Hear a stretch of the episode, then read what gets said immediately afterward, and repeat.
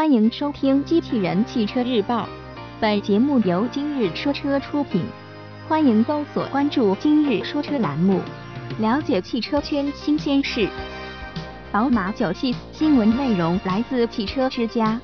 日前，有海外媒体公布了两部宝马九系的假想图。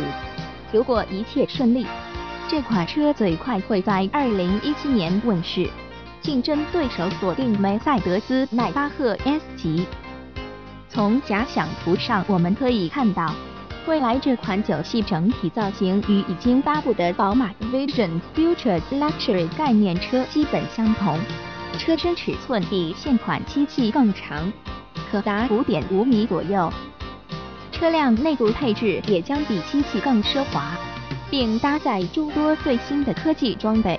但目前其内部假想图并未公布。